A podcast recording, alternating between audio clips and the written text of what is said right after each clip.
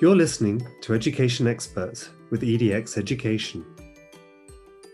Education is evolving. Join Heather Welch from EDX Education chatting with teachers, psychologists, parents, authors, creatives, and other talented experts to keep up with the trends and what's happening from around the globe. This podcast series from EDX Education discusses home learning, school readiness, being creatives, changing in education, discussing what's next, hands on learning, or as we like to say, learning through play.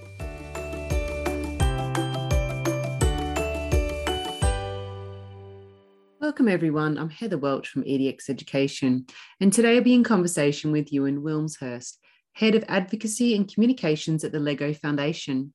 Ewan is part of the Foundation's senior leadership team, responsible for advocacy, communication, and strategic partnerships across the organisation, building a future in which learning through play empowers children to become creative, engaged, and lifelong learners on a global scale. Welcome, Ewan. Thank you for joining us today. Can I ask you to introduce yourself and your passion for play based learning and the adventures that you've had to get here? Thanks, Heather. And it's it's great to be with you today.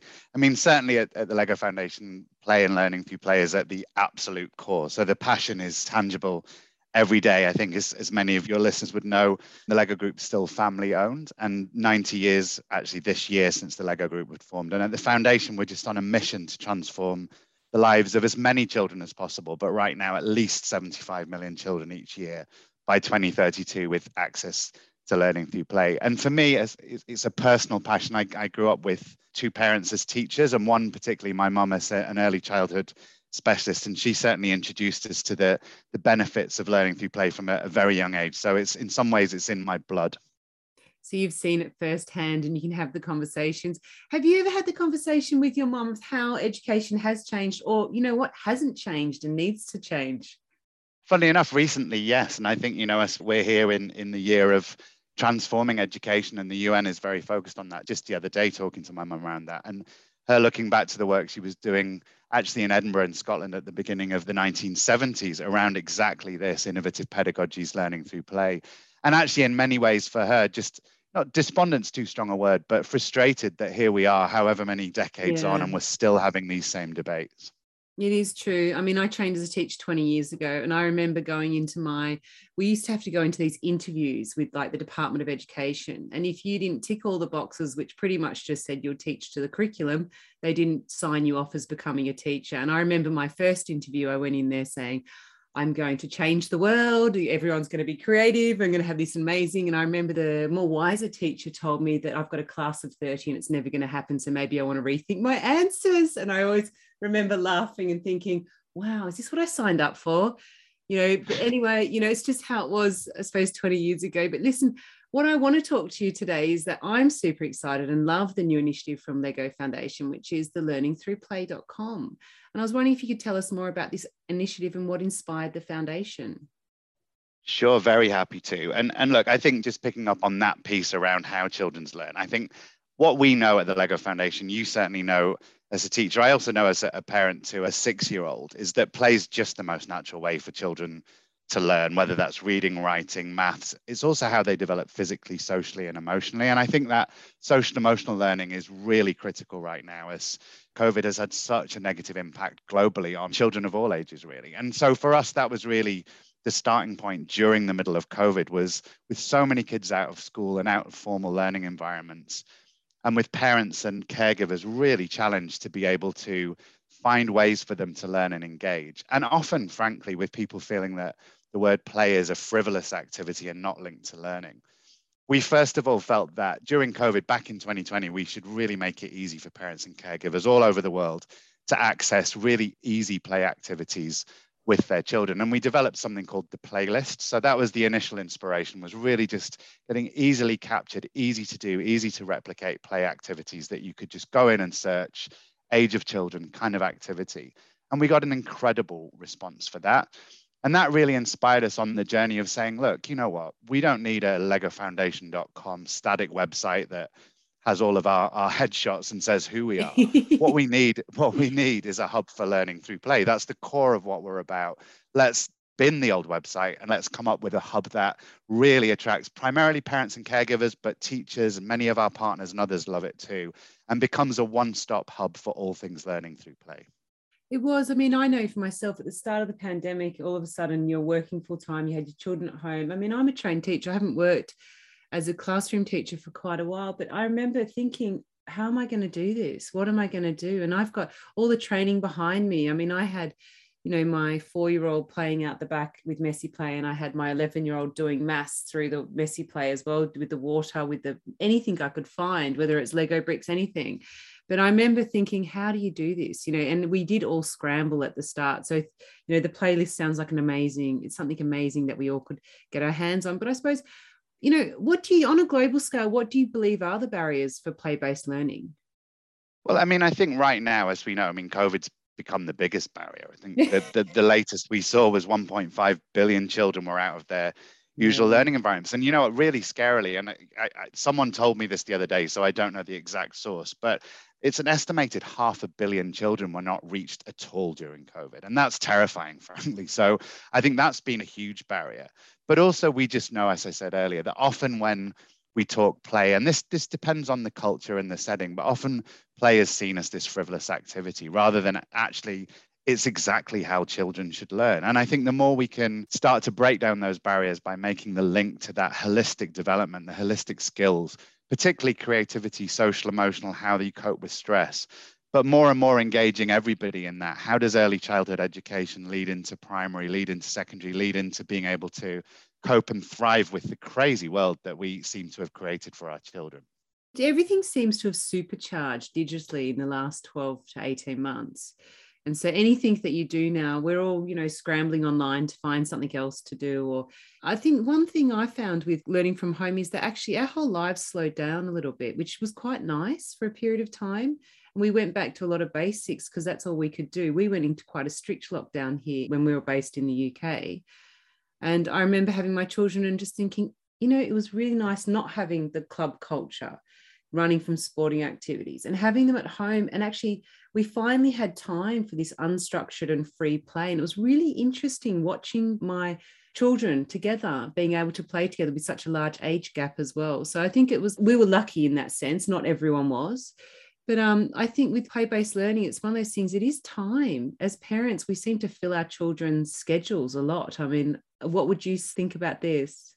I think it's true. And one of the things we always say here actually is that children know play is their superpower. And it's really just the grown ups we have to convince. And I think that's very true. I true. think there are obviously, you're the teacher, not me, but I think, you know, there are different types of play, absolutely. And different yeah. children will respond differently, whether it's guided or free, etc but I do think it's kind of allowing them the space to, to do that.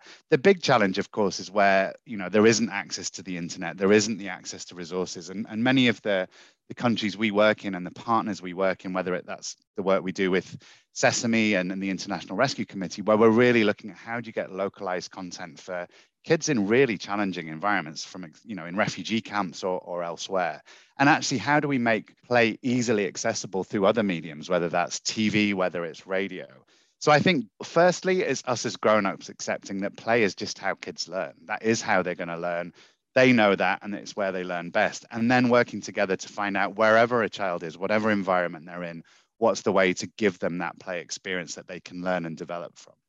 That's really interesting. It's also, I love the on your website, the Learning Through Play website, you're talking about closing the skills gap. And what I found is that you've quoted the Education Commission 2030, 825 million children from low to middle class countries won't have the skills that they need to thrive. So we know what would you say are these key skills that current antiquated education systems or non-systems as you know in some countries are lacking especially in the early years well, I think there's several. Interestingly, before I came to the Lego Foundation, I worked for IBM, very focused on exactly this the challenge that exists to get people with the right skills to come into any environment, particularly there mm. into the workplace. But social emotional skills creativity resilience all of those absolutely critical often you know the more technical skills are the easier ones to train there's a huge amount of work happening for example through the world economic forum on reskilling people our argument would very strongly be you shouldn't have to reskill people if you get it right early on if you look at the innovative pedagogies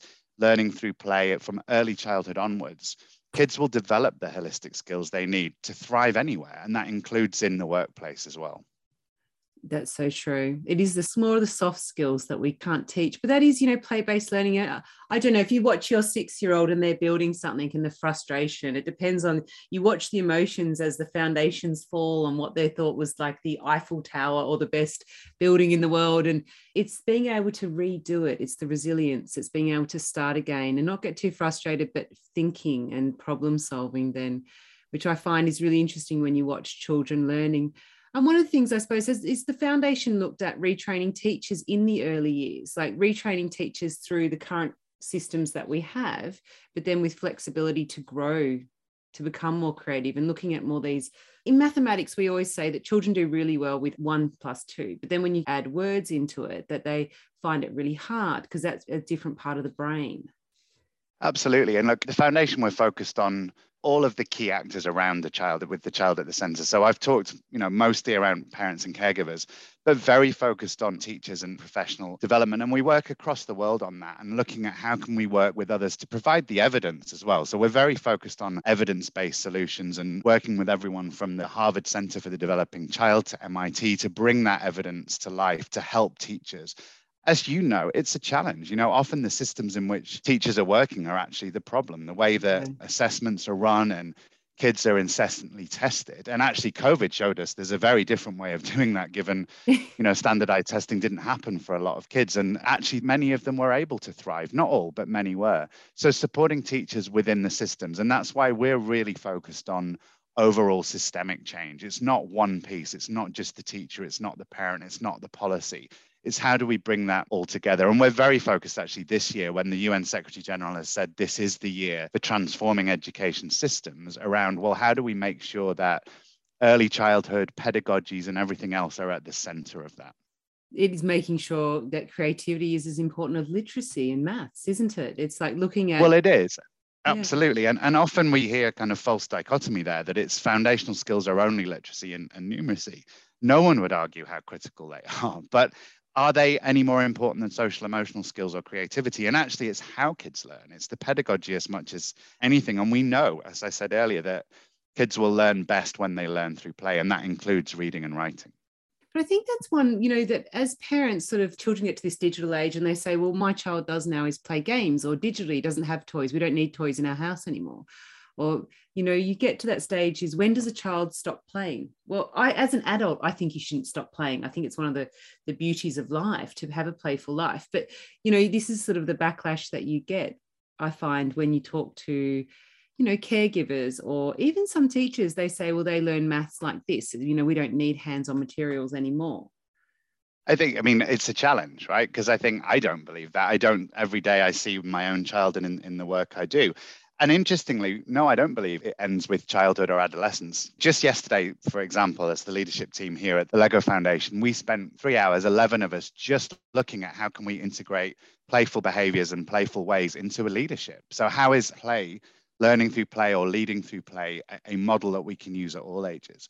And I just don't think it's one or the other. You know, I don't think we need to say it's all about one or the other. It's the way that kids learn naturally. All the evidence points to that and actually just all of us understanding whether we're parents or caregivers or teachers as to what that could look like i think is the key. But as i say if the systems don't support that if the way that, that teachers and others are uh, assessed that's the problem as well. So we need to change that and change the mindset around how children learn Oh, I absolutely agree. I suppose, you know, one way to explain to people is like when you run a business and you have silos, when one department doesn't talk to the other, well, then a lot of things break down and there's a lot of loss of learning between, you know, the marketing to the tech area to the communications. If they're not talking and they're not, it's like play brings it all together, like STEM, STEM based learning, I suppose, is a way to look at it in more of a business sense you know if you don't talk to each other if you don't have that agreement of what's happening there is a lot of breakdowns. And there's you know with children there's a breakdown in the connectivity of how they learn and how they can actually you know they get frustrated so things don't match and then they need to actually put it together.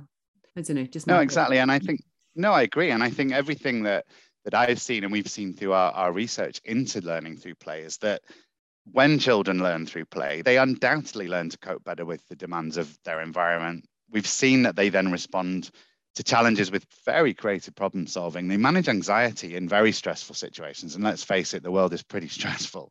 Channeling negative emotions, strategies, you know, all of this is is there. So I think understanding what it is and what it isn't. And, and I think you've raised a really important point. It's not all about fun and frivolity.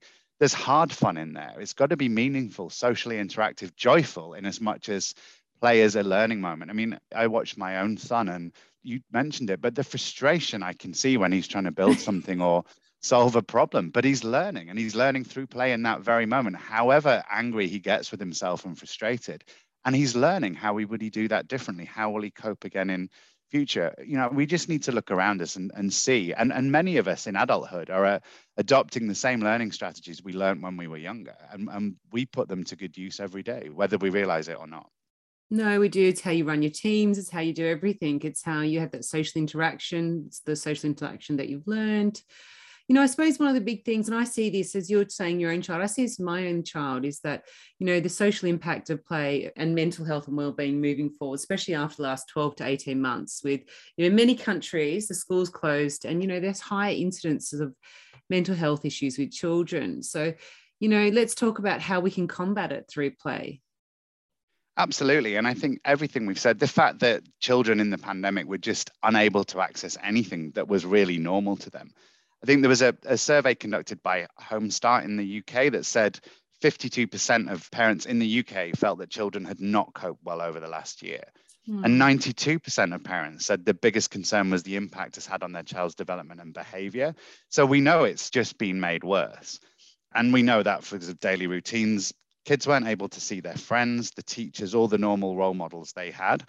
And so, what we know then is by engaging children in that creativity and play, and why back to why we created the playlist and then learning through play.com was really to be able to harness that, to give them the opportunities to learn to engage in creativity, to help parents help them cope with the stress of the situation and build that breadth of skills that they need for the future. We've seen it. We know that that play-based learning results in the, the mental health, the resilience, and really a love of learning, and that can only boost well-being.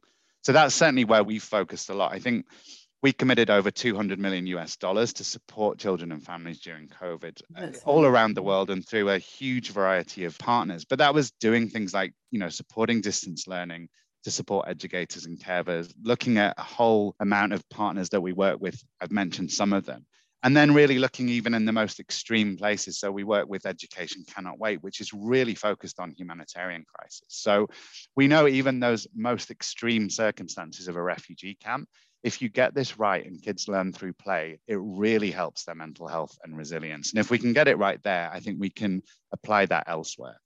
Absolutely agree. I mean, there's nothing more important, especially if you look at some of the, you know, the countries that are less fortunate within their systems that they have in place for education. And some of the children go to these schools and that's their only hot meal for the day or their only meal for the day. And so they didn't even have that during the pandemic. So I remember we worked with a school overseas and what they ended up doing is actually home delivering all these meals because that would have been the only hot meal that these children get. So it's not only it's learning it's but having that safe and comfort zone as well which is really important. I suppose are there any particular countries that you're focusing on first as foundation or it's just a global scale and looking at all the projects? Sure i mean we we we are in and fund through partners work in, in many countries. We have deep dive focuses in countries like mexico and, and south africa for example but also lots of work in colombia Ghana, Rwanda, and as well as in the US and, and the UK. So we're really focused wherever children are. We've got a saying that we're, you know, we're all in for all kids. But we're certainly seeing traction in countries like South Africa, like Mexico, where they're really focused on this. Rwanda, you know, real great engagement at the ministerial and government level on how we can shift the way that systems work for children to learn. So we're focused all over the world, but certainly certain places we're seeing are getting more focused on this. And the key then is how do they become advocates for learning through play with others, peer to peer? And we're very hopeful that the UN Secretary General's Transforming Education Summit in September, which will bring heads of state together, that this will be a key part of how we want to transform education going forward. We've learned so much just during COVID that learning through play, innovative pedagogies, holistic skills and development should be absolutely key. And that has to start with early childhood.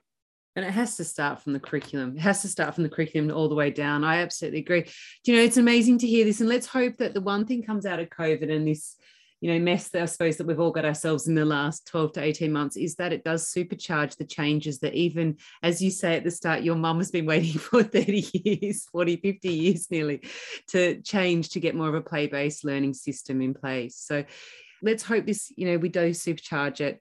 Are there any other new initiatives that you'd like to share around play-based learning for caregivers or teachers to look out for I mean, I think I'd just say look at goforlearningthroughplay.com because that's where we're trying to capture everything. We're really focused this year in the, the 90th anniversary of Lego itself on how we can supercharge early childhood for sure. And we're really looking at how we come up with innovative solutions there.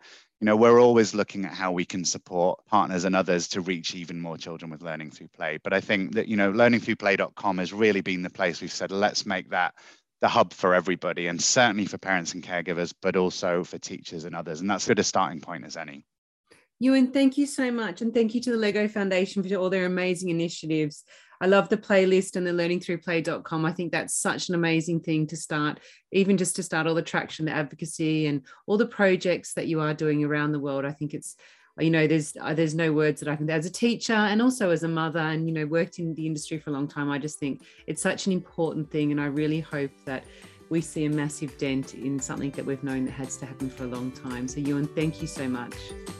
Thanks so much heather.